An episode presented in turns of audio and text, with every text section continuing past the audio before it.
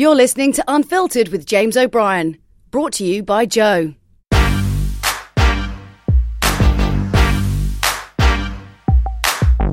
Hello and welcome to Unfiltered, which this week features Simon Thomas, the former Blue Peter presenter and Sky Sports anchor, who latterly has come to, well, a prominence he would rather not have achieved by dint of speaking so frankly and so honestly about the loss of his wife, Gemma, just over six months ago, and his struggles with both depression and anxiety, and of course with the reality of raising a little boy alone.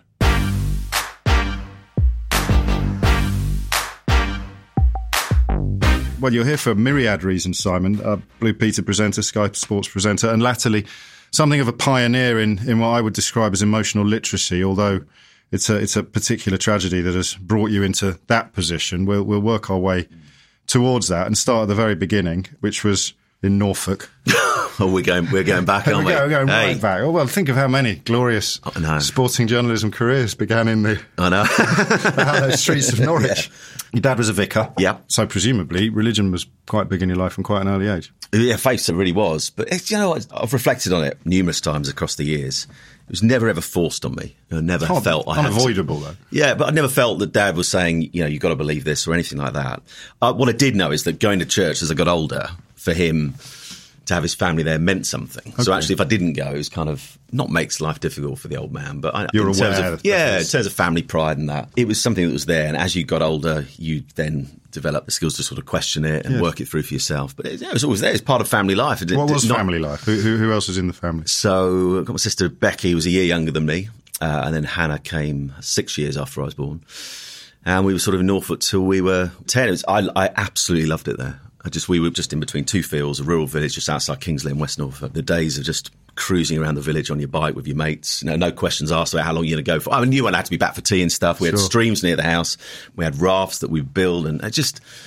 It, it, listen, no child is perfect, but it wasn't far off. Certainly that era up to the age of 10 in Norfolk, Yeah. absolutely loved it. And that's why it's always, an hour away. yeah, It was- it was Yeah. pretty, I know that part of Norfolk Yeah. quite well. It is absolutely idyllic. I love it. But then at the age of 10, you moved to Surrey. yeah, yeah. Carried on being fairly idyllic or things changed? Yeah, it's, it's, it was a very different pace of life. I mean, I got, I, I went the interesting route because with, with Gemma over the past couple of years, we had discussed whether we put Ethan into public school or not. Now, I got launched into public school. So the route I went is from state school in Norfolk to public school in Banstead, Burgh Heath. It was Okay. uh, Aberdour Prep School. And it happened, so we left Norfolk. It was 83 and we left there just ahead of the summer term.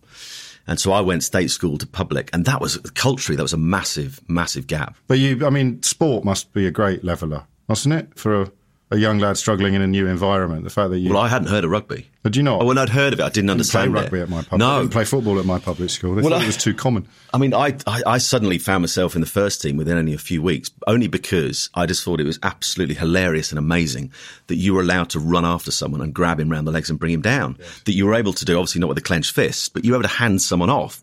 You know, I'd never heard of this in sport. And so No. I've been over, played football and a bit of cricket and done some cross country running. So I just became this ferocious tackler because I enjoyed it. The problem was, as, as I got a bit older and became wiser to the rules, it became more complicated. But I was, but I was, I was just basically a lunatic. But that must have helped with the settling in. That's what I mean. Yeah, no, it did. That, that Yeah, kind yeah, of yeah. environment. Was an all boys school? Yeah, as and if, So- if you felt that sense of belonging, because Yeah. I felt like a fish out of water when I got there. But as soon as you can produce the goods on the rugby pitch, you, you become you have that a acceptance, character. you? You become Yeah. a role. You have your space. The lunatic from Norfolk. Norfolk hooligan. What were you like? What were you like academically? I was not a natural. That was the other thing I found quite hard making that transition from state school. It wasn't so much that the quality of education where I was at was somehow inferior to that. It was just that they were doing stuff that we'd only just started. So they were already two years down the line with French. I was only a year into it. Did your mum and dad know that you were struggling like that? They did about two weeks after I joined the school because they, bless them, and they've admitted since in the years gone by that it was a mistake. But what they felt was, and I can understand this, is that the school I went to, Aberdour in, in Banstead, was amongst the fields. And so they felt that perhaps the, the cultural shift would be made easier by being in the countryside, By the geography. which I'd only ever known. Yes, of course. The problem was I was not the kind of kid who was ever going to thrive being away from mum and dad. So to move from, from Norfolk down to Surrey, Yeah. to then be thrown into a new school, and then to be thrown into the situation where you're, you're not coming home at night, Right. was horrendous. It was only two weeks in that I then transferred from being a boarder, weekly boarder, to being a day boy. really? Because well, I'd worked out. I mean, a I was immensely homesick. Yeah. And I worked out quite early on. There was a guy in my class called Adam who was travelling in from Cheam. Every, so I'm like, why is he? Hang on a minute. Why is he going home every night? So one night I gave him a letter, and it was quite an emotional letter saying, "Mum and Dad, I can't do this." Really? I, I tried to run away twice. Gosh, in that first fortnight. Yeah, I hated it. Absolutely hated it. And have you always been very, very comfortable talking about your feelings and your emotions? No. So No, that, no, that's a relatively recent development, That's probably since I've been married. Well, not probably since I've been married to Gemma. right? Yeah. Who found something in you that you hadn't really found yourself? Well, we were forced into it really early on. I mean, if you'd asked my mates, it would have been our wedding, 13th wedding anniversary this, this coming August. If you'd asked what the Simon was like back then, they'd have said a, a closed book. Really? Emotionally, yeah. Do you think that's partly because of the educational system? Because- Probably a little bit, yeah. You know, crying in the dormitory those Yeah, first yeah, couple of weeks. Yeah. People look. I remember some of the guys' faces. I mean, they were. We, I was ten at the time, so we're you know the same. They're the same age. Bottle they were quite up, confused. I was bottle like, What's this guy doing? Yes. Why is he? And that's why I would go actually often take myself off and walks around the school grounds and let it out there because I was aware the reaction I was getting from people was that this guy's a bit odd. Why is he crying?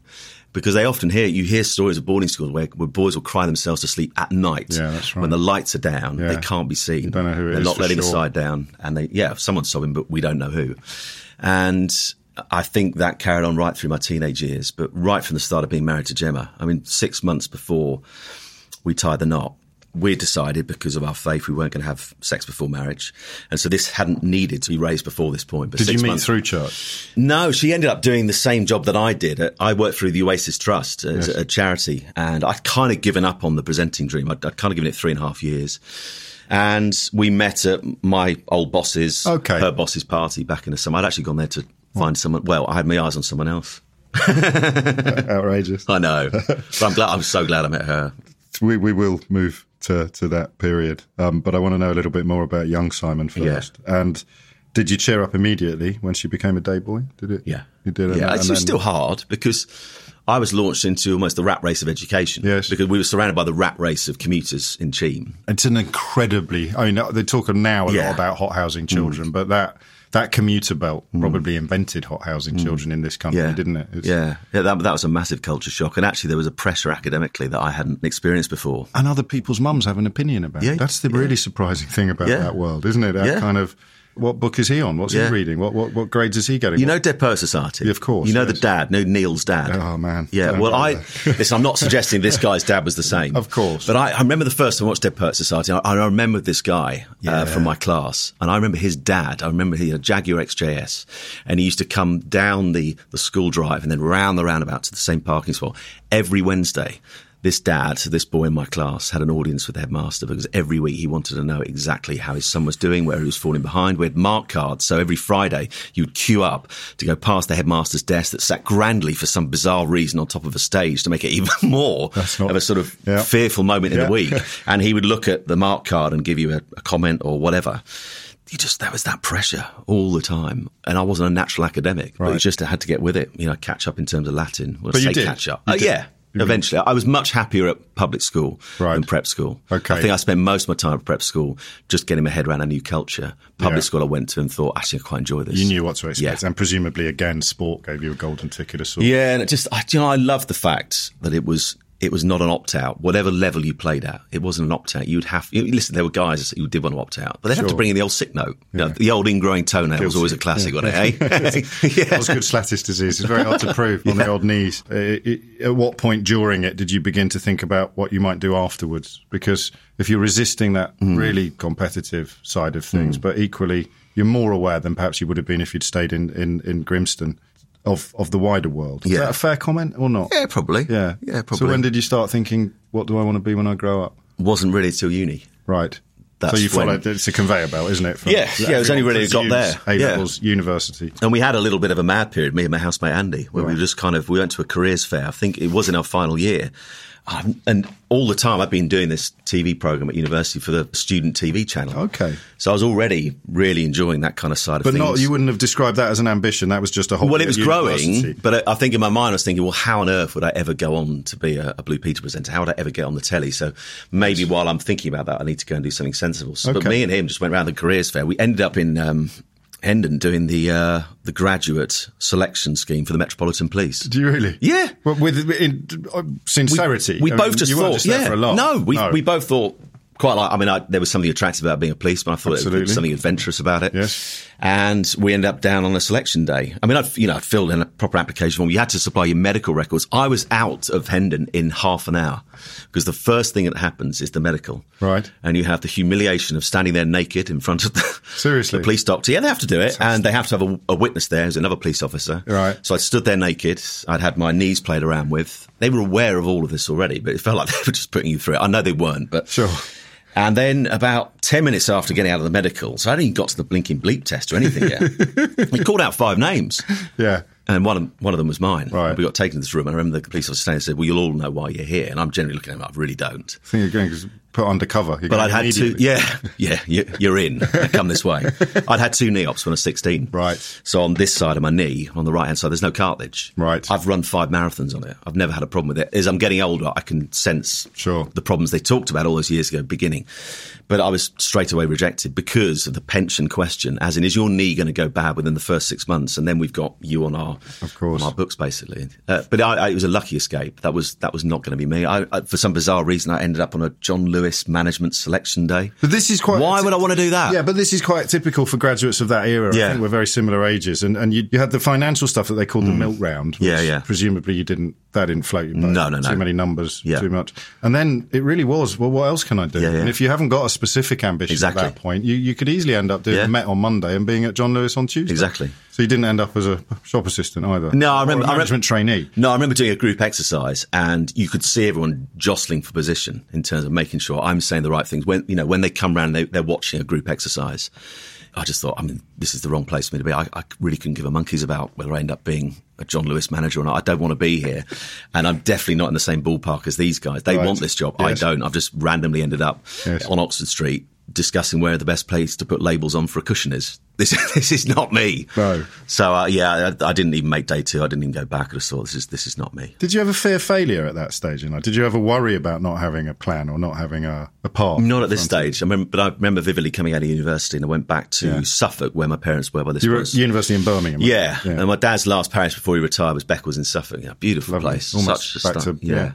stunning place. And I went back for that summer, um, and by this point, I knew that Blue Peter was the one I was going to aim for. Why, mate? Because I, I, I knew, obviously, Yeah. You did end up on. Spoiler alert. But, Spoiler. But I didn't know that it Yeah. was a, a pretty close to, a, if not quite a childhood ambition, Yeah. but it was part of a plan. It was Yeah. certainly part of an aim. How come? What was it about Blue Peter that. that Well, I, st- I, I was doing that TV station at university. what kind of stuff were you doing there? Uh, I did a terrible program called The Lunchbox. Went Yes. out on a Friday at lunchtime. Me and another girl, I can't even remember her names. If you're listening, I'm sorry.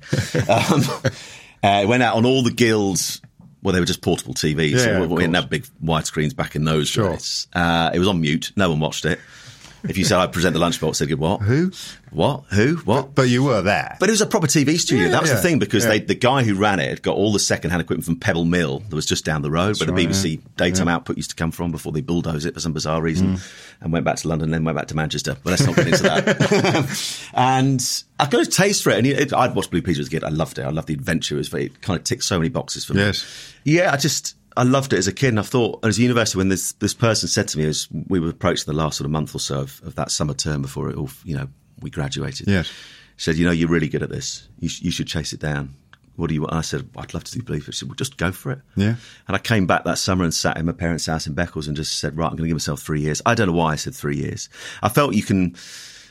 I didn't want to chase the dream forever. You've got to be kind of realistic. Yes. And I just thought, right, give myself three years. In the end, it's closer to four. But you had to earn a crust in the Yeah. interim. What did you do? Selfridges. Really? Yeah. In to Oxford Street. Did So you two, moved to two and a half years. You Yeah, we, came, we came down. I can't believe our paths haven't crossed before. Because I, I didn't was- work there, did you? I worked on the Aquascutum concession in Selfridges. Yeah, I worked mostly on Regent Street, but I was on the Aquascutum concession quite I was often. Hugo Boss. They say, oh, you were on the cool floor. I was on the old. Fo- look, nothing's changed. Is- I was on the old fogey floor. You, you probably you, you must have known some of the guys I knew then. some of the old boys. the happy days, Yeah, the Are You Being Served boys. That- that's right. Yeah, There's happy a, there's a chap called Tony. Camp as they come. But he was, brilliant. We had basically John Inman on our floor. There Did was, you? There was no miss. He was Mr. Oh, Humphries. There wasn't even any. Uh, I loved it. in between. So, so you moved to London. You, Yeah, yeah. uh, It's a nice lifestyle. This Hmm. I felt because I was almost exactly the same. Trying to get into the media. My student job, I was in London. Went on to be my Hmm. stopgap job. So I'm working Yeah, yeah, there. yeah. And and the banter, you go out after work. Loved it. You'd have and you had you could Yeah. afford to live in central London Yeah. pretty much. Yeah, yeah. Well, we we were renting a basement flat in Earls Court. There you go. Just round the corner from where Freddie Mercury used to live. And I, was a, I was a big Queen fan. So used Yeah. to sometimes potter down there. Logan Place, I think it was, where he lived. right, yeah.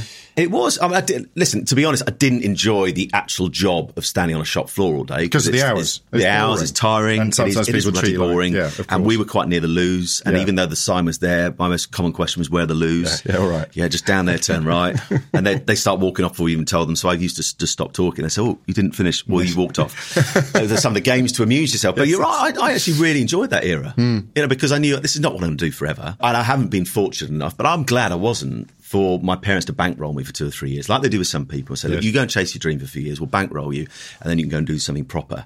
And actually, interestingly enough, I, I started doing runners' jobs. So I'd auditioned for CBBC once or twice. I ended up doing a runners' job on Sundays. Did you have an agent then, or were you no, just, no, no. You were just I'm sending off. I'm firing the, the old VHS tapes. So, so, so you're comfortable with rejection then? yeah, I got used to it. Yeah. yeah, yeah, yeah. yeah and, Well, you um, say that quite casually. It's, it's no, at the time it hurt because you, you Sure, certainly you- with the broom cupboards, I got quite close to being taken on as one of those links presenters Yes. between the programs. Now, at a time when I'm getting nowhere with Blue Peter, that would have been a damn good second best. Yes, you know, would have been great. Yeah. And I felt I'd been led up the garden path a little bit because it, everything felt after the audition like I was going to be the next one. The presenters would, you know, taking me out for dinner Yeah. and saying that they really like you, and then suddenly something changed. Right. And they just sort of said, there's a runner's job going on Sundays. And I, and I started doing that, but I really, really enjoyed it. And actually on weeknights, because I went to do a radio day at LBC when Yeah. it was up down near Hammersmith. Okay. guy Yes. called Jeremy Dry. Before my time, but Yeah. I'm aware of his work. Yeah. And he ran a media day and your face. and I, I, I was always one of those people I just, if you don't ask, you don't get. So give Yes, it a go. that's what impression I'm getting. And after the, the, the, the media day ran, he ran, I just said, is there any chance that I could do some, some work experience or hmm. bit of runners jobs? And so I used to go there on a Wednesday evening and he was After on, Selfridges? Yeah, yeah. And he was on later in the evening. So I watched the, the drive time boys were on. And I think Peter Deeley was still doing it. Yeah? I legend. can't- Yeah, I loved his voice. Absolutely incredible. And and then it was his show, and I'd, you know, I'd do all the menial stuff runners do. But occasionally, if the debate was really, really poor, Yeah. they'd stick me in a booth next door, Pretend to ring in. put a funny voice on, ring in, stir things up. Can't give away the secret. Sorry, mate. don't do that Oh, they never do it anymore. Don't do that. My first ever Sunday night, I took over from uh, Mike Allen, who hadn't had a phone in. So for the last five years on LBC, there'd been no phone in Yeah. element to the Sunday night slot. It was my first gig. Yeah. So no one rang because they weren't used They to weren't it used being to a phone in. I got I got to start went on at 10 p.m. Got to 10:48. And finally, a phone line comes on, and I recognise the bloody number. It's my wife. Hello. How are you, darling? Thanks for ringing in. She didn't admit, Yeah. was, but it was That's brilliant. oh yeah, I've forgotten that until you reminded. Me Did it get the debate going? Um, I, well, I got three more calls before one o'clock in the morning. I think so. Who knows? Who knows what would happen if she hadn't How shoehorned times how times have changed. But you didn't fall in love with that then, because I did. I first time I crossed the threshold of radio phone-ins, I never really wanted to do anything else. You, Yeah. you, you were still almost accumulating experience, a sort of portfolio. Yeah. yeah, and hoping that maybe one day somewhere, perhaps in an unexpected place, a door might open. I always say to people, the hardest thing is to get your foot in the door. Yes. In whatever shape that might be, even if it is a runner's job, because once you're in there, you've got a chance to have conversations with people. Yes. You're in and amongst it. You've got a chance to try perhaps impress people by taking on a, a job or a role that you weren't expecting. That's the hardest thing is to get across that threshold. Isn't and it? once you do, it's down to you. Yes. Do you take that opportunity or not? So two and a half years in, a little bit of dabbling in TV, dabbling in radio, but two and a half years into Selfridges, you must have begun to think that this wasn't Yeah. going to happen. Yeah, I did. Yeah, I did. Um, I'd applied for Blue Peter twice when people left. How close did you get? Do you know? Oh, nowhere. You didn't I, get I- seen? no, no, I got the old letter, the usual one. Just the letter. Keep your details on file. Thank you. That's rubbish. Yeah. We all know what that means. Recycler. So Um, how do you how do you pick yourself up, dust yourself down? I think rejection at that point is is hard. The worry I had when Richard Bacon had left in such a blaze of glory, Yes. however you want to look at it, is that when that first letter came through, so I, I left it a couple of weeks, I thought, at least let the bed get cold. Right. I know they'll be hurting. And I knew when I met them, they were still producers, they're hurting at losing him because they loved Richard, Yes. you know, and didn't want to lose him, but understood why he had to go. But after that two week period, I've sent my showreel tape in and thought one one last go. And a couple of weeks later, I got a letter back, and there was just a subtle change. And this time, is we're currently shortlisting Okay. those we want to interview. Because you read so much into Yes, subtle changes. but I just you? grasp it. I It's like a grab it all. When you're 14, if Yeah. a girl puts a kiss on a letter, you're good. That's marriage. Yeah, yeah.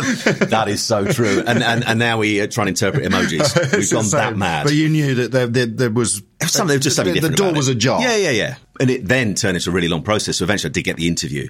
And after the interview, they put you straight into the Blue Peter Garden to do a piece to camera, which that- you don't know they're going to do. And then Yeah. you had to wait ages. And then became the audition. There was four of us and they decided to show that film of the four of us Really? auditioning to, to kind of debunk some of the myths. Yeah. I was, re- and they said it's going to be really hard. Well, they asked for your permission. You were never going to say no. No, of course not. But they said for three of you, it's going to be the toughest watch you'll ever have because you were that close. And so, fortunately, I never had to have that watch. But you know, Jake Humphrey was one of them. Was he? I was about to ask Yeah, if any Jake of was one of them. Um, there's a guy called Michael Underwood who's Yeah. married Yeah. to a good friend of mine, Angelica Yeah, Bell. know you know, he's a lovely Yeah, guy. big talent. A guy called Jonas Hurst, Don't who know. was on Channel Five News Right. for a while.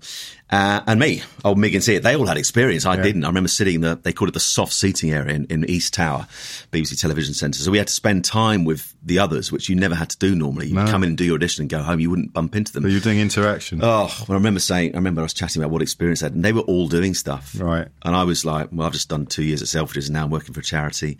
But you know what that did? Because I just thought, I've not got a chance here. Yeah. So I remember going down into the, the dressing room we were given and waited for my slot. And I remember I, I prayed about it. I said, God, give me the words to say.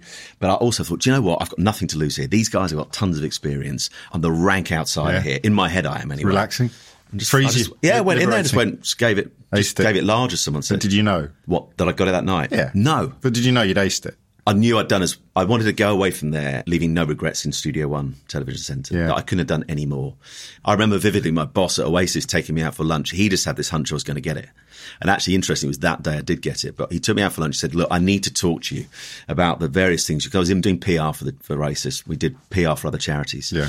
He said, "Some of the projects you're working on, some of the accounts, I need to talk to you about where they are at, just in case you get the job." And I remember saying, "Ivor, I can't even go there." Because it's like being taken into the sweet shop and being told you can't have any sweets. I, I don't want to even engage with it.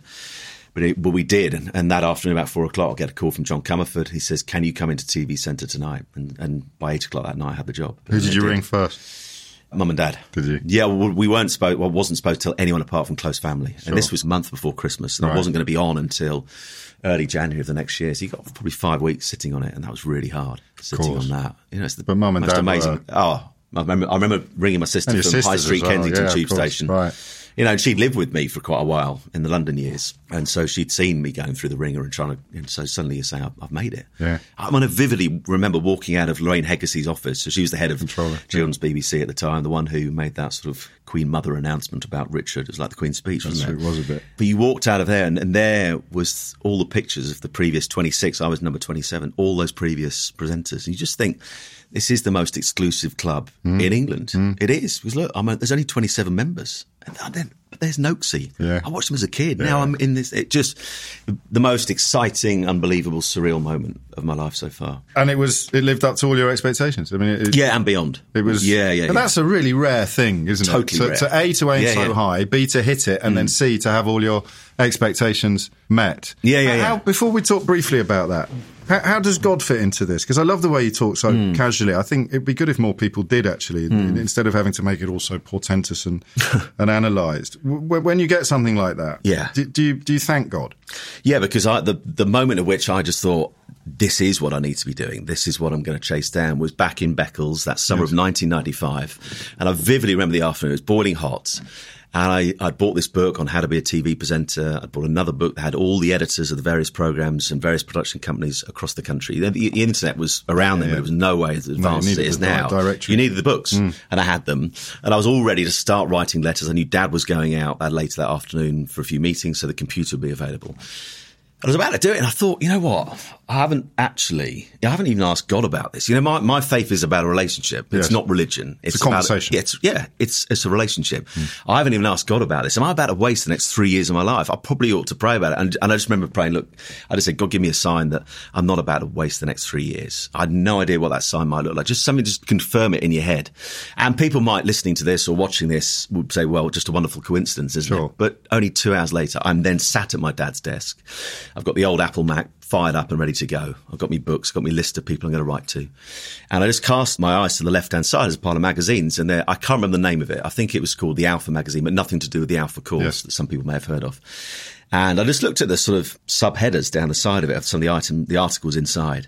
And one of them was, and this I remember it vividly. It just said why we need more Christians in the media. Oh, there you go. Straight to page sixty-eight, or whatever it was, and it was like one of those moments. Sometimes you hear a talk in life, Yes. or it, it feels like you're the only person in the room, and that talk was only aimed at you. It's like this article had been written only to me. Wow. And it was a guy called Steve Chalke, who runs the Oasis Trust, who I ended up working for in those Oasis days. Pam Rhodes, who was doing Songs of Praise at the right, time. yeah. And it's the whole thing about, no, I remember Steve saying, it's no use Christians complaining about what's on TV or what's on radio or what's in the newspapers and throwing stones from a distance. If you want to change stuff, if you want to change how the media is, you need to get involved because when you look at the life of Jesus, as I look, the Jesus figure I, I read about in the Gospels, he didn't park his, his tent outside Jerusalem and say, right, you come to me. Hmm. I'll wait for you here. He went in and got his hands dirty. He got in amongst it. And I remember Steve saying, you know, if you want to change things, if you want to have a positive influence on the media, whatever that might look like, get involved. You were a presenter in the old-fashioned mould of Blue Peter, weren't you? you? You had a touch of the John Noakes about you. You. Oh, like, yeah. you like getting into scrapes and Oh, yeah. daredevil stuff. Yeah, anything where there was the tangible smell of death. It's I would be, within, within I'd be up reach. for it. Yeah. Um, and then the natural progression from there to Sky Sports. Well, it, I felt it was looking fairly natural at the time because I'd made positive noises about sport quite early on. I'll tell you why, because I never ever accepted or believed the line that people often said to me in the early days, well, you're made for life now. Yeah, You know, this sure. will lead to so many other things. It wasn't a case of self doubt. It was just a case of, well, this hasn't come easily to me. You know, take my mate Matt Baker. Hmm. You know, well, he's been amazing to me in the last few weeks, the way he supported me. You know, for Matt, it happened really, really quickly. Yes. He saw that Stuart Miles was leaving and he literally, fair play to him, he picked the phone up, rang the editor, got through to Claire Goldsack, Steve Hocking's Yeah. uh, PA, and said, what do I need to do? So we need to make a showreel tape. That night, with his dad and his farm in County Durham, Respect. he makes a showreel tape. Brilliant showreel tape, by the Yeah. way. For a guy who's never done any presenting. Just wanted it. And a few weeks later, he's Priest presenter number 28. And I'm like, it took me three and a half years. it took you three minutes. But for some people, that kind of thing does happen. Yes. And for Matt, I, I had no doubt in my mind the first time I saw him present. So in some ways, that was hard to deal with because I was Yeah, still the new boy. yeah, of course. And suddenly Matt's come in this kind of whirlwind and it's such a natural and so good at so many things. But I knew right early on when people said, "Oh, you're made for life. You'll be fine." There'd be, you know, I just didn't believe that because it had been a real effort to get to this point. That it'd be wrong of me just to assume that when that time came to leave, that those offers would be on the table. And actually, when I left Blue Peter, there wasn't a single offer on the table. But Did I, you leave of your own volition? yeah, I just I got to that stage where you, you, if you do it too long with any job, but particularly that it demands a lot of your time. Of the only downside is it demands a lot of your time. It, you know, I vividly remember having to do a I can't remember what the drama was, but we were filming a drama called The Quest. Yes. I can't remember what the character was, but I was in costume on the same day that England are playing a European Championships game, and I was f- in a foul mood all day that I wasn't able to watch England. Instead, Yeah. dressing up and prancing around in outfits. So there's a tension between the younger you and the older Yeah. you, the, the, the children's TV Yeah. presenter and possibly the sports. And they always said of the if you stay too long, you'll Yes. fall out of love with it. Yes. And before long, the viewers will spot that. And Yeah. before long, you'll become bitter. You've you've almost got to go while it's still really good. And you did. And I did. And that's that's really really hard. And I remember sitting in the pub in just near my home in Battersea on the day after this big leaving show, and it was all very emotional and everything. And I sat there with my mate Toby, and I said, "I haven't got a job anymore." Mm. It's had six of the most amazing years, but right now, as I sit with you, mate, I haven't got a job. Yeah. It was frightening. So. I'm back there. And actually, I was right. There are no offers on the table. I've been to see BBC Sport. I Yeah. sat down with Philip Burney, then head of BBC Sport. And for whatever reason, I felt it was very narrow minded of him, but it was his decision. He said, I don't see a kids presenter working in sport, even though I'd done a lot of stuff for them and had shown a lot of interest and actually had said, I, you know, I don't expect to come in at match of the day or football focus level. Sure. I'll start wherever. Listen, I don't want to be a runner, if I'm No, being honest. no, no, no, of course. But I've got the broadcast skills. Yes. You know, I've done lots of live TV. I've done recorded TV. I've done interviews and stuff. I need to learn a new trade, but I've got the essential tools in place to do it. So can I go out and do match reports for Five Live or whatever? I was literally ready to start anywhere. Sure. Within reason. And Boom, shut the door. they shut the door. And that's why I'm sat there. In the pub That happened before. Blue Blue Peter finished. I knew that BBC Sport, there was no way. That door had gone. You Gone. had met Gemma by this point, though. Yeah, yeah, yeah. So you spoke to her presumably about quitting. Were you? Yeah, yeah. I mean, she joined me about two years in. She came into my life, and yeah, she she was she's always her wisdom. I miss amongst lots of, things, but I miss her wisdom. You know, she just said, "Look, I, I just think you're going you're going to need to leave while you're still enjoying it. because there is, listen, you know, you, we're really fortunate to do the jobs we do. We are so blessed. For sure. And there were moments though when you'd have to kind of catch yourself on of driving out the car park onto Wood Lane at a TV centre Mm. and just, you just listen, the best jobs in the world still have their bad days. Yes, of course. And sometimes you drive out and you'd be cursing something that happened or this or that. And you have to go, but you're doing the best job in the world. What are you on about? One day you're going to look back on this and think, did that really happen? I still have those moments. Yeah. I can outstory anyone at a dinner party. if you want to play top trumps of experiences, I can, and, but I don't do it because I feel embarrassed. But I can top trump pretty much You shouldn't people. feel embarrassed. No, no. Other people love it. It's just Yeah, yeah. because you've got this. If you're sitting next to an accountant and he's regaling you with his greatest hits, everybody's bored. Yeah. But TV presenters, are, and especially Blue Peter presenters, they're rare creatures and they, they are exotic. You should give yourself a break a bit. Tell a few more stories. Tell some more stories, tell- okay. tell. I'm gonna do that. So I'll ask you a slightly difficult question, if I may, which Yeah, is if, if, if you are religiously, you've decided that because you, you, you obviously Gemma came from a religious background Yeah. as well. Yeah. How, how do you know that the relationship is progressing if you've made a decision not to go to bed together? And I, I ask No, no, that a from really- a position of personal ignorance. That's a really good question. Um, but of course, what I didn't say earlier, just to put this into context, Yes. listen, there were plenty of times when we wanted to, Sure. I wanted to, Yes. but it wasn't until six months before, because people might be listening, well, incredibly strong. How did you manage that? Well, actually, six months before we got married, I remember the journey. We were coming back from a weekend in, in Norfolk to see my family, and she'd gone very, very quiet. I remember turning around and saying, "You were right." She said, "I need to tell you something." I was like, "Oh crikey, what's this? Is, is the engagement off?" And it turned out, and um, she told me through tears that she'd had a physical problem that she'd only discovered in adolescence, as only you would in adolescence, that she had a physical problem that meant that sexual intercourse would be physically impossible until she had an operation. And she never needed to because she hadn't wanted to deal with the problem, but she knew obviously we're six months away from getting married. Can't really tell him on our wedding night that it's not going to happen. So bless her, she had to tell me that day. She said, I'm going to have to have an operation. I'm going to have to have a lot of counselling. We're going to have to have counselling. And it was, it was like a bomb going off. I remember it vividly. And so from her point of view, it was, you know, even those moments where we were quite intimate. It was never it gonna was happen. never going to go. And I- sometimes I would, I, I almost admired her ability not to go any further. Whereas for a bloke, once you hit the old accelerator, it's Oh, yeah, damn yeah. hard to take your foot off and pull the handbrake up. But I realised as, as we went on that that was why she was able to pull the handbrake up better than I did. But listen, that, uh, we just had. Yeah, I'm going to be totally honest. That side of the relationship was always hard because I think she was very damaged by Yes. that whole thing and Yes. feeling less of a woman because of it. And then the whole fertility issues we had. She, she went through so much, Yeah. for want of a better shit in terms of her physical being yeah. which makes what eventually happened so so hard to deal with on a whole number of levels. But it was just something there that even though that was going to be a disappointing area, even though for the first eight months of our marriage we were still not going to be able to have intercourse together. There was something so special about it. Clearly. It didn't matter. Listen, we know that that physical side of relationship, it, it, it, helps lay some of the foundations. Yes. It's, it's important. Yes. It is. It's not just about, I want to get me underway. It's No. not. It's because it's, it's an expression of love. It's the big, ex, the Intimacy. physical expression Yes. of how much you love your wife and how much I love my wife. You, of course, you express it in other ways as well, but that is the most intimate thing you'll do. But the, the way she supported me through Blue Peter, the way she was so wise and loving and patient and kind with me, all the things she showed to her friends down the years and what they miss so much about her now meant that there was something there that was so worth hanging on to so that even when she dropped that bombshell six months before we get married, you thought, you know what? Okay, Worth it. it's, it's going to be hard. And Sure. it was hard coming to counselling off Oxford Street Yes. with a, a sexual therapist Yes. every week. Of course. For a few months. You don't be doing that your first few months of marriage. crammed a lot in. Did. the- and yet, I, don't, and I hadn't realised this until until we arranged to do this. You you were suffering from anxiety. You were off work Yeah. when when Gemma was Yeah. taken ill. So Yeah. so although you'd found an emotional literacy, Yeah. you weren't happy. No, no, and that that's the the hardest thing about that second marriage. I'd had depression before, but Yes. it came after the second failed IVF. Well, the IVF it didn't fail; it worked. But then Gemma had a miscarriage four weeks after, and any hopes we had of Ethan having a brother or sister were gone. Yes. and it was very, very hard to deal with, particularly as a bloke, because blokes we want to mend things, we want to sort things out. Right, let me sort this out. Yeah, you can chuck more money at it and go again, but you have no power Mm. over whether it's successful or not. And for a bloke, that's a hard thing to deal with because it's a black and white thing. IVF, it either works or it doesn't. Seems an obvious thing to say, but there's no grey area. There's nothing in between. I know of what you speak. Yeah. You've been down that road. I have, yeah. it's hard. It really is, and it was my fault. So Yeah. I, I mean, you carry that as well, Yeah. which gives it an extra dimension. Exactly. But and Gemma carried that herself, and the depression came out of that. So there was a tangible. I But could that, see that's what why. I would call logical depression. Yeah, Do this one what wasn't. mean? Yeah, Right, this wasn't. Okay, I've got you now. And I vividly remember waking up in September and I'd started to feel the sense of the clouds coming back in, the dark clouds, as I call them. Other Yes. people talk about the dog and stuff, but it's the dark clouds for me.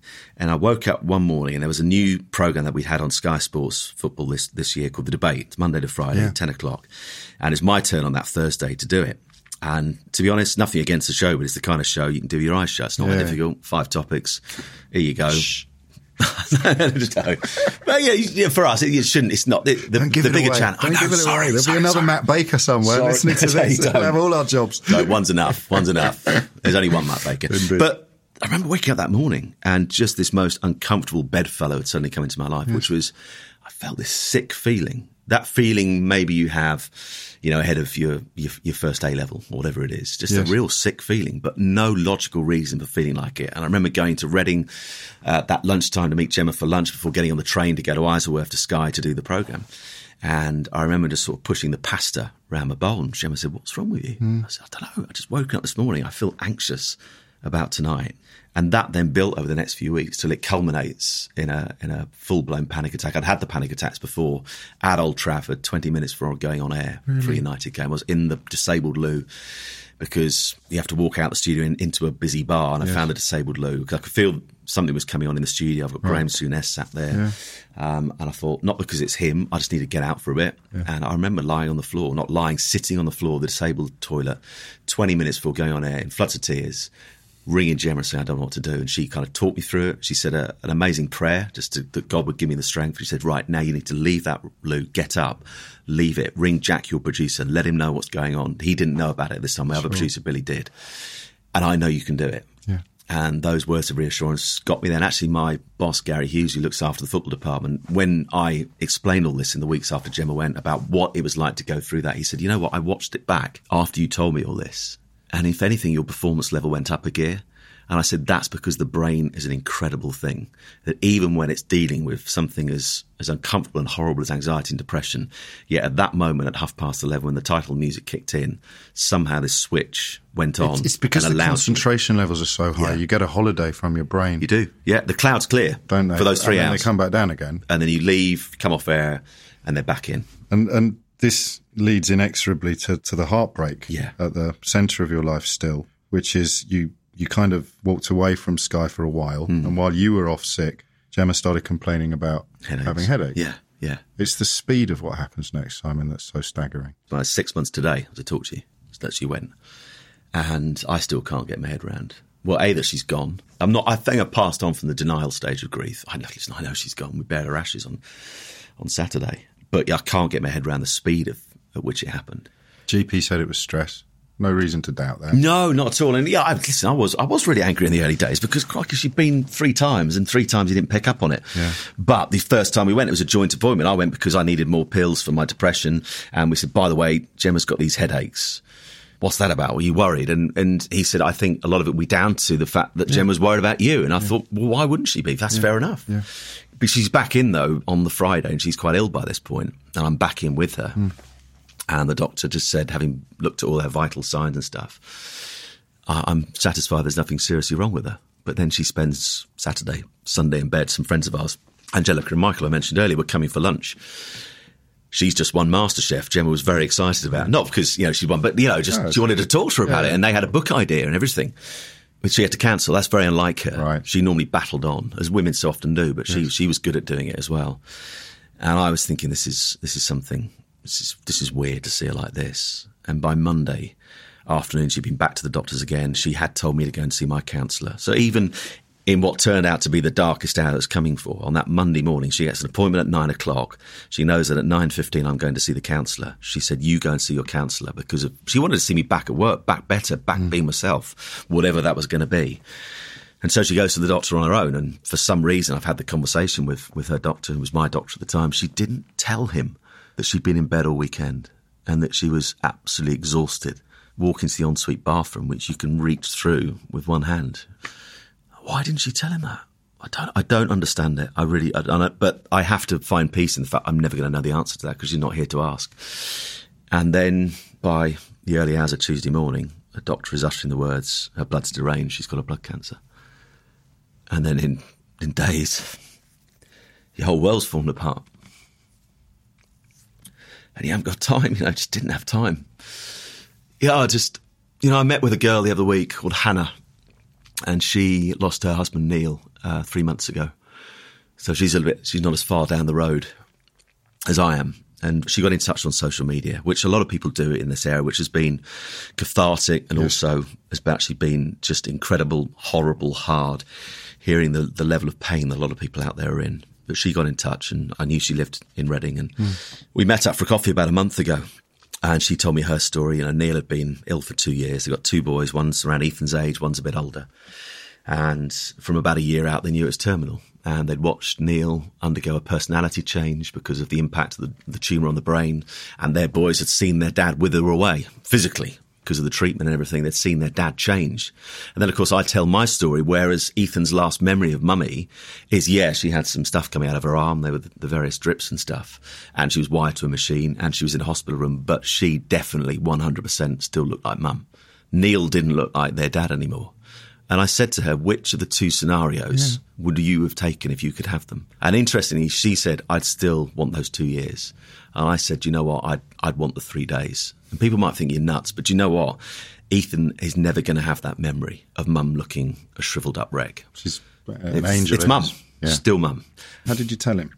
So that morning, she'd fallen unconscious about half four, five. She'd been perfectly fine the night before. But as I found out from having going to see her doctor in the weeks after to unpack what had happened that Friday, because it cartwheeled so quick, he, he, basically said this is that this is the best way I can describe what happened. You know, myeloid leukemia, acute myeloid leukemia, it's called acute because it develops so rapidly. Right. And in essence, her blood had become like a McDonald's milkshake. You know, when you first get it, it's quite hard to draw through the straw because it's still frozen. But mm. as it unfreezes, yeah. you can draw it through the straw much more easy. As her blood became thicker with these white blood cells, you know, you, in a healthy adult, I think your white blood cell count with the amount they take out should be around about 10, 11. Hers was not far off 500. Good grief. And so as the blood was pushed around her body in this thick state over those days, those she'd only had it for three or four weeks max. That's how quick it develops it was doing damage to those blood vessels in her brain, those very thin membranes that surround the blood vessels as this thick blood was pushed through. That's why she had no energy to do anything in those final days. It was perforating those blood vessels. And so as the week went on and the chemotherapy kicked in, she'd been on the machine to take as many out as possible. And then she was on chemotherapy twice a day from the off. So Tuesday night, that first amount, and then it was twice a day. By the Thursday night, our friends come to see and went away saying she seems on really good form. And she was. The white blood cell count was coming down. But of course, what happened is over the course of that night, as the blood became a consistency that it should be, it then began to flow out of those perforated oh, yeah. areas in the brain, which is why Dr. Andy Pennicott sits me down when he's finally looked at the brain scan and says she's got 15 to 20 separate bleeds. I've spoken to the head neurosurgeon here at Oxford. There's nothing we can do. And yeah, it's. Um, I've forgotten what you even asked me, James, because I often, I often forget where I, I, think in the circumstances yeah. that's forgivable. Yeah. And I'll return to what I asked you, but I'll ask you something else now. Did mm. you get the chance to talk to her before you lot? Was she conscious? No. So, no. So, so you never dis- said goodbye? No. So that discussion I had with Hannah, did you ever, sorry to interrupt, that's did, right. did, did, you ever discuss, because she knew how ill she was, 50 50 prognosis, mm. did, did you discuss the possibility of her not no, being? No, what we, we got Russ to Oxford in an ambulance from Reading. That's when I knew yeah, this is really, serious. really serious. But it's only because they had this special equipment. It's like a dialysis machine, yeah, slightly yeah. different, but it took okay. our blood supply out twice over the course of four hours and took out as many. It filled these bags with, with white blood cells. It was like a blood colour, but slightly sort of orangey. Yeah. It's like, goodness me. And I said to her, and Wendy, her mum, had joined us by this point, and Rebecca, her sister, were in that room that afternoon. And I said, Look, I don't know what Dr. Andy's going to say when he comes in with the diagnosis later. But I said, let's just go day by day with this. Let's not jump to conclusions. You know, I said to Wendy, I said, particularly with your friends, nothing against my mother-in-law's friends, by the way. But you know, you know, I know what people are like. I said, if if your friends are going to Google yeah. whatever this she's got, I don't want to know. No. You don't need to know. No. Gemma does not need to know let's just take it a day at a time. And so when it came to that afternoon and that late in that afternoon, he says it's acute myeloid leukemia, explain what it was. I went as far as what are the survival chances. That's what we'd agreed together. Right. We'd go as far of. Yeah. Now, if I'd known what I know now about it, that the complexion of those three days would have been entirely different because yeah, of course we were fearful. Of course we were anxious, but it would have been a whole different league in terms of anxiety and fear. And you listen, I don't know in her mind what she was. She must have thought about the possibility she wasn't going to see Ethan grow up, but she never got to be told. What I had to be told is your wife's got maximum six hours to live. And I don't know how. I'm, that's why I said to Hannah, this woman, I said, I'm glad Gemma didn't know Yeah. what was coming because, Because of if the terror. and also just the amazing bond. She hated being apart from Ethan. Hated it. I think in the, the eight years she had, I think probably maximum 48 hours away from him. And today it's six months. And I go, how the hell has he not seen his mum for six months? You um And it's only going to get longer. you wrote shortly afterwards. Yeah. Today I am crushed with indescribable pain. Yeah. Just three days after falling ill with acute myeloid leukemia, my dear wife Gemma passed away yesterday evening, surrounded by her family and friends. If you are a prayer, Yeah. pray for my boy Ethan, eight years, precious and in bits. Thank you. How could you still believe in God? it's, a, it's a bloody good. It's a bloody good question. Because if I don't, whatever kind of faith people have or don't have, and some will listen to this or watch it and go, "Well, I don't understand that." Hmm. And it's probably just a crutch that helps you through. But you know what? Crutches are we all have them. you know, when you know when footballers die, like Jimmy Armfield the other week, or, or Ray Wilkins more recently, you know, you will often hear they'll be looking down on us today. And it's often said by people who have absolutely no faith whatsoever, wouldn't profess to be a Christian or a Muslim or a Jew or whatever, but it's something that helps them just to hang on to something because you know what they often say that you won't find many atheists on a sinking ship. You know, there's that there's that old medieval verse. I think it was betwixt the stirrup and the ground. Mercy I asked, and mercy I found. I think it was about people falling off horseback. Mm. It's quite a common injury and breaking Yes. their necks and dying. But there was still that chance to say to put things to rights. Help me. For me, James, it's simply this, and I realise it's not that simple for people, not everybody. But if I extract God from this, I do not understand. I prayed with the most faith I've ever prayed that day. I marched out of the room of doom, as I call it. I don't know where I got. I listen. They talk in the Bible about the peace of God that passes all understanding. I've never really got that. I just thought it was some sort of, well, I don't know, sort of desert island kind of peace. What's this understanding bit? Actually, what it is, it's having peace in the most unlikely of situations. And I was able to walk out of that room that morning, having just been dealt the biggest blow I'll ever have, well, hopefully the biggest blow I'll ever have, and felt a sense of calm. I didn't unravel. I didn't lose it. I was able to calmly ring Gemma's mum and say, You need to get here now. I had to calmly ring Rebecca, my family, and say, You need to get here now. And I need to get on the phone to Debs to say, Can you go and get Ethan from school? Gemma's going. And I found a strength that I've, I don't recognise in myself as I look back on it. And some of the, the friends and family gathered in that room today, they talk about me in a way I don't really see, but I did feel peace. And I was able to pray that morning with the most faith I've ever prayed. I just simply kept laying my hand on Gemma's head and just saying, God, please, in the same way that I've read about you healing people in the Bible. And actually, I've seen it in the churches I've been at. Hey, Just stop this bleeding. I don't want Ethan to grow up without a mum. But I got to about one o'clock in the afternoon. Interesting, when I spoke to a doctor in the weeks afterwards, one o'clock, I just felt this sense that it was now about preparing to say goodbye. Don't know why, but actually, when I spoke to Dr. Andy at that time afterwards, because he spoke about the fact that there was a slim slither of hope in the early Right. parts of that Friday where the brain can repair itself. Okay.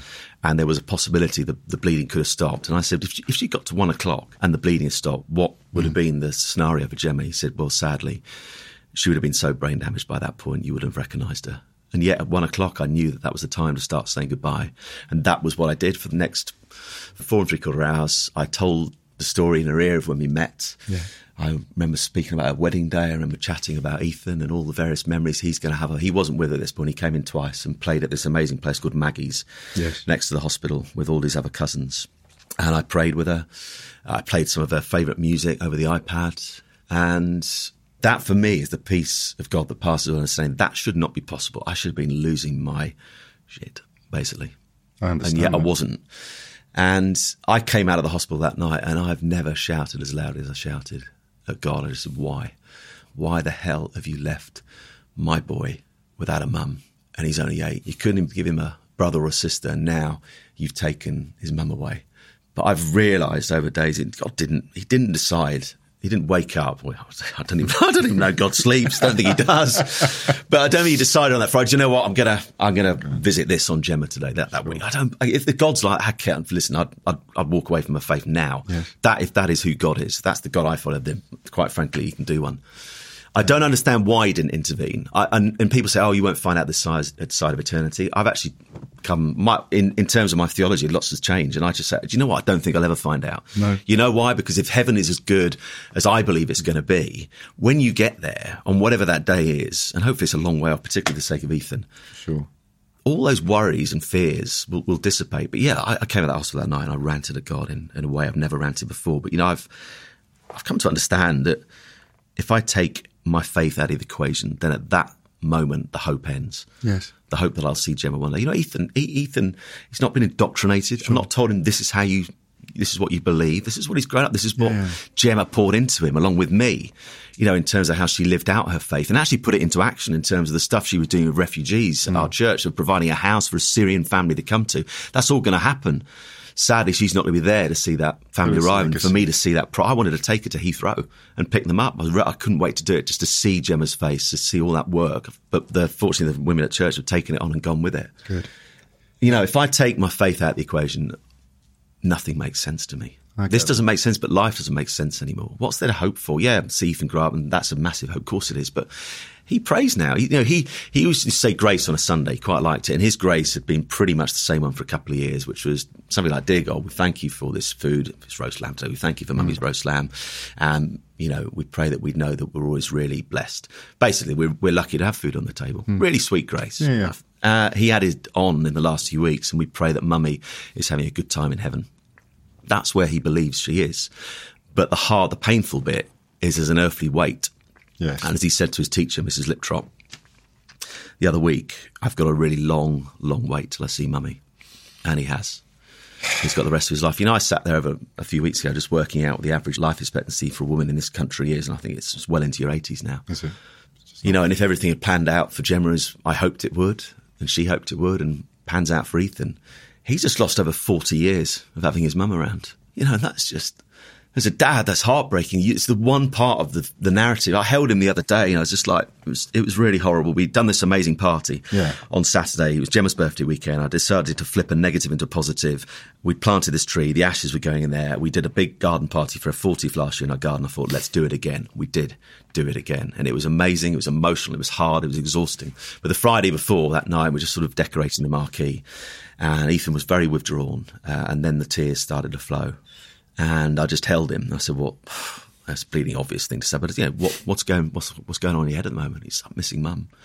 I want mum back." And you just it's the heart it's heartbreaking because as a dad you want to fix it. You want to fix it for your kids. If your kids have got things they're struggling with, you want to do everything. But at the heart of this, I cannot fix it. I cannot change that one heartbreaking narrative, which is his mum is not going to be coming back. And when you write in your blog, A Grief Shared, about mm as you speak so honestly to me now, how much, and this possibly is an unfair question, but I'm going to ask it anyway. Yeah. How much of it is therapy for you, and how much of it is a Christian altruism born of a desire to help others, like Hannah, who you mentioned earlier? I think there's a it's it's a combination of the two. The the reason I started blogging was because uh, my friends were a bit worried about this. You know, I look back on those first few weeks, and it is so so intense. Yes. I mean, I, I see grief is like a storm and the clouds and the storm and the winds and the waves still come back. You know, one of the pictures I've got at home is that this lighthouse just off the coast of France, and it stands in the sea on the rocks, and there's waves raging around it. And actually, why I love it is because in the doorways is the lighthouse keeper looking out because the lighthouse stands still. Of course. But at times it, it disappears from sight because the waves are so high and grief's like that. In those first few weeks, it is so intense that you're making, you know, rash decisions, you're making the wrong choices, you're ripping people's heads off because they've said the wrong thing. Yeah. It's an absolute maelstrom of emotions. It's it's something I'd never wish on anyone to go through that. Well, of course you wouldn't, but that experience in itself is, is just hard. And I just felt I was quite, I mean, quite scattergun with what I was saying online on, on Twitter or, or whatever it was. And there's like, a lot of unpleasant people out yeah, there looking for opportunities. Of course they are. To, the land of the unhinged, as I call it. Absolutely. And you know it all, all too well. Yeah. I just decided one day, I thought, you know what, I think, I think I need to do something a little bit more considered.